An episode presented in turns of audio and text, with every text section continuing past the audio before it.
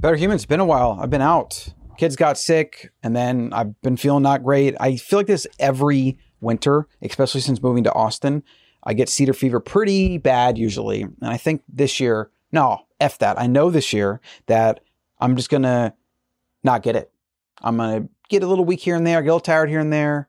So I'll down regulate my activity, rest a little bit more, maybe take some naps here and there. And that's how I'm going to get through it it does seem like every year it gets a little bit less severe. I mean, the second year hit me like a ton of bricks. The first year, ironically, I moved in October, went right through the season, nothing happened. And then then the next year I was completely toast for like literally a month of my life was almost poof gone.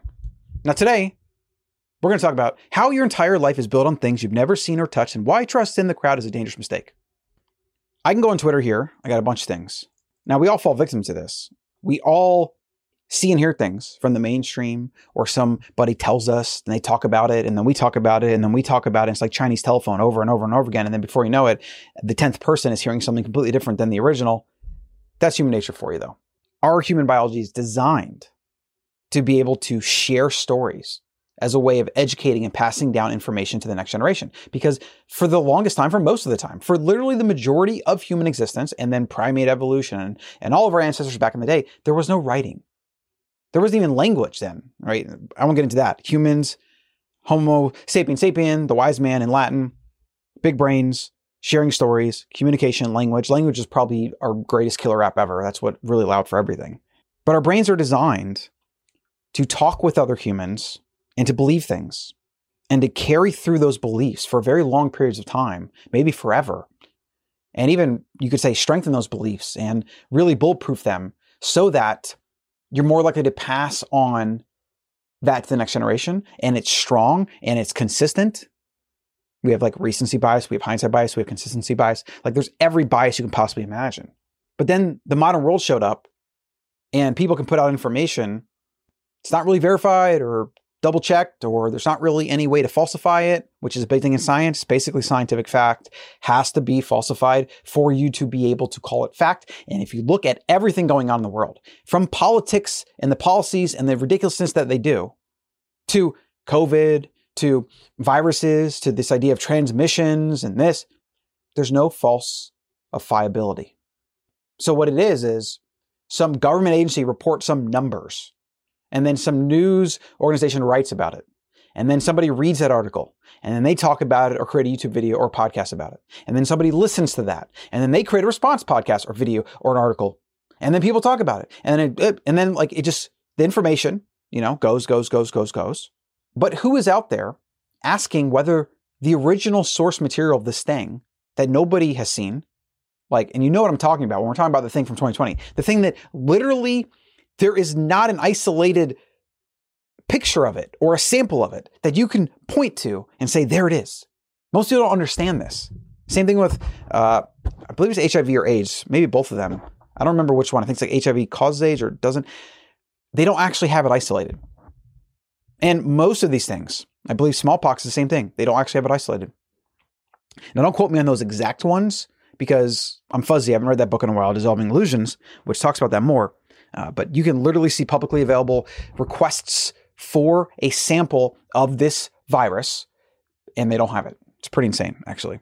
Consider in your life, because again, I want to pull this back to you, you, the individual, that you're here because you want to be better. You want to think better. You want to make more money. You want to have more sex. You want to look better uh, naked. You want all the base things that all humans want.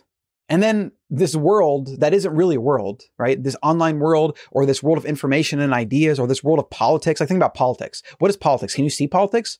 No, you see people that talk about things and you see ideas that people pass back and forth and then they do things, then they write like tangible bills and laws and then nobody tracks whether they're effective or not. And then we go back to politics, which is just ideas talking. It's this uh, metaphysical world. It doesn't exist. That's what like most of this virus mania nonsense is. And I won't even get into like terrain theory and stuff. Money is another example of that. Money is mostly a belief system because if everybody decided it wasn't worth anything, poof like that, it wouldn't be worth anything. And we've seen this throughout history with literally hundreds of currencies that have failed and many examples of extreme hyperinflation. I mean, we've even had hyperinflation in America during the Civil War. I think greenbacks was one of them. Continental, uh, the continent, I think it was called the Continental. Actually, was a currency that hyperinflated because what the government did during wartime is they made a bunch of these paper notes and then people kind of used them and they over time realized this isn't really worth anything and then over time people didn't want them and then so you needed to give somebody more for their goods and services and then eventually nobody wants it and it collapses just like weimar republic in germany hyperinflation which was actually uh, what paved the way for hitler a lot of parallels to history if you look at what's going on in america i will say but here's but like again for you you believe things you've never seen or verified for yourself. And I, I, was at dinner last night. Let me tell you a little quick story. All right. I got to get better at my storytelling, they say. They say you have to communicate through stories. And I don't like talking about myself. So it's whatever. Let's do it. We were at dinner at a fancy steakhouse, actually. I was severely disappointed, by the way, but that's not even part of the story. And Allison was talking to a couple that we met online that we followed for years and we finally got to meet in person. So that was cool. So we had dinner. It was great good conversations. And she was talking about how like the new variant doesn't do this or doesn't do that or whatever. Things that you could say the FDA said, the CDC said, whatever. And then I asked her, I said, Do you see what they did to you there? You're talking about this thing as if it's fact. You've never seen it. You've never touched it. You can't possibly experiment in any way to prove that this is true or not true. You can't falsify it. So this is purely an idea in your mind because they talked about it enough and then people accept it because everyone's talking about it, so they accept it as fact. But what if you go all, way all the way down to the basics, all the way down to the foundation?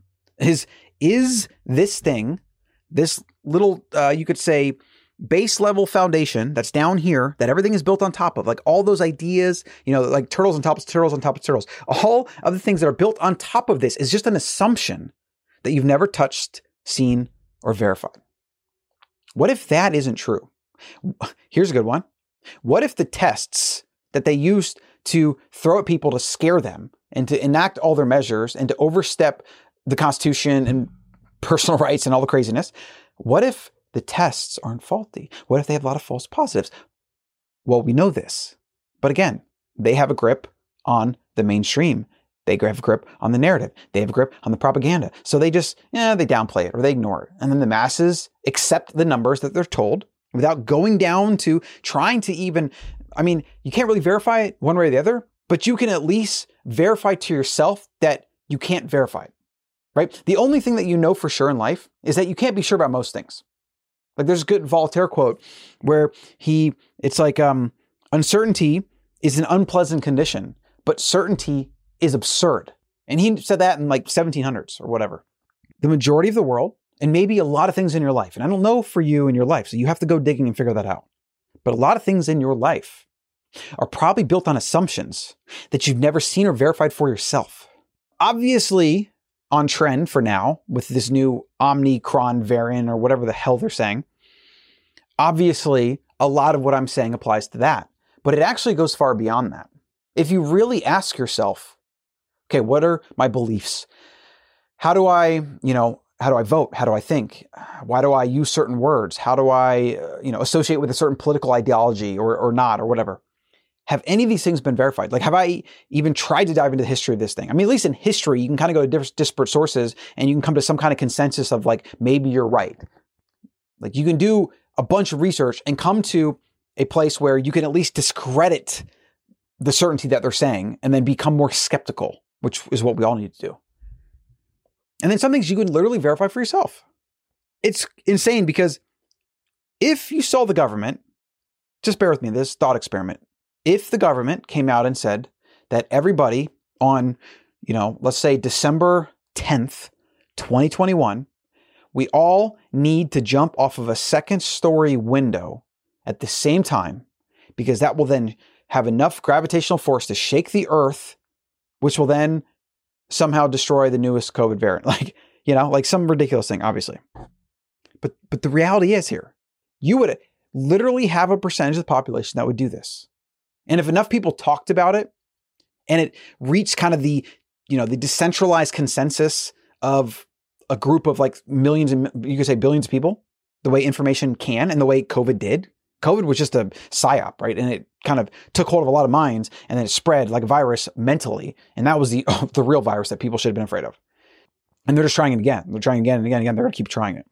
You would have people that would literally do that on that date, and people would film it and document it, and it'd be this whole thing. There'd probably be a ton of memes about it, and there'd be a lot of people like me and a lot of Bitcoiners I know that would be straight up making fun of people, maybe even pleading with them to try to not do it. But again, you don't actually do anything to change people's mind online, and you don't do anything when you shame them or guilt them or even show them that they're wrong. You don't even change people's minds when you give them fact. There's research that shows that when you provide when you provide somebody with facts that contradicts their belief, they're more likely to believe their belief and not believe you. And you know, in a lot of cases they attack you or they say, "Well, you're wrong" or "That's wrong" or whatever even if it's verifiable fact, it's crazy. It, this is human nature. It's very, very crazy.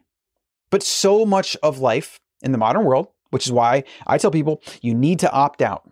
You need to opt out and be your own person, your own overman, your own superman. Have a worthy life goal, as Nietzsche said. Pursue that, master your biology, your psychology, and have this idealized version of yourself, which is the overman or the superman, which I have in my mind. Is you know, I have this like vision of the person I want to be, and you pursue that daily in conjunction with some worthy goal. Just watch how your life becomes amazing. And then you look at the mainstream and you look at people that are afraid and they're literally, I'm telling you, literally short of plugging a freaking thing in the back of their head. They're in the matrix. Then you see it.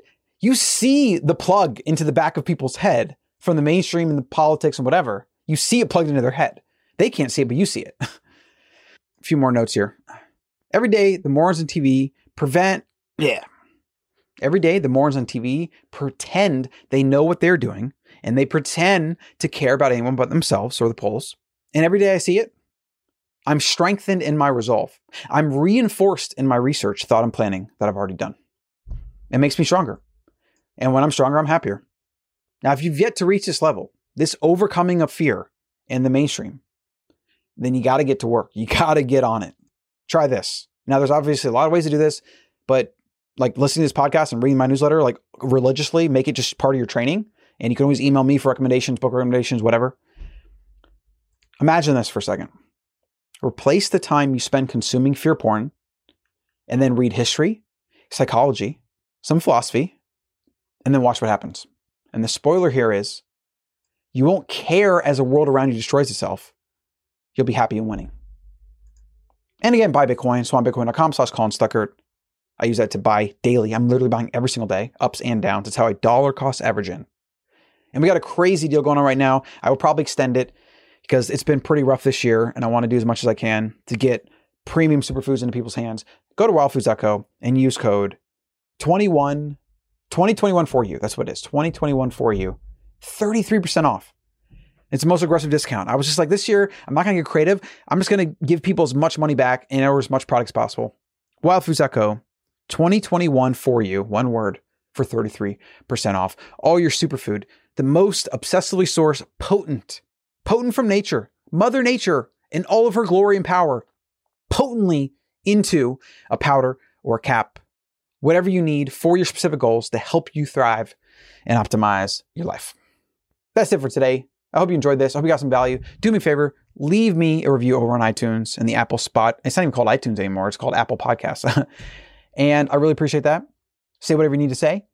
Uh, if you have specific feedback for me about how awesome I am and how awesome I could be, I always welcome that. You can find out where to reach me. Just go onto one of the DMs or the Twitters or the IGs or whatever. That's going to be it for today. TheBetterHuman.co for the Better Human newsletter. That is twice a week. You don't want to miss it.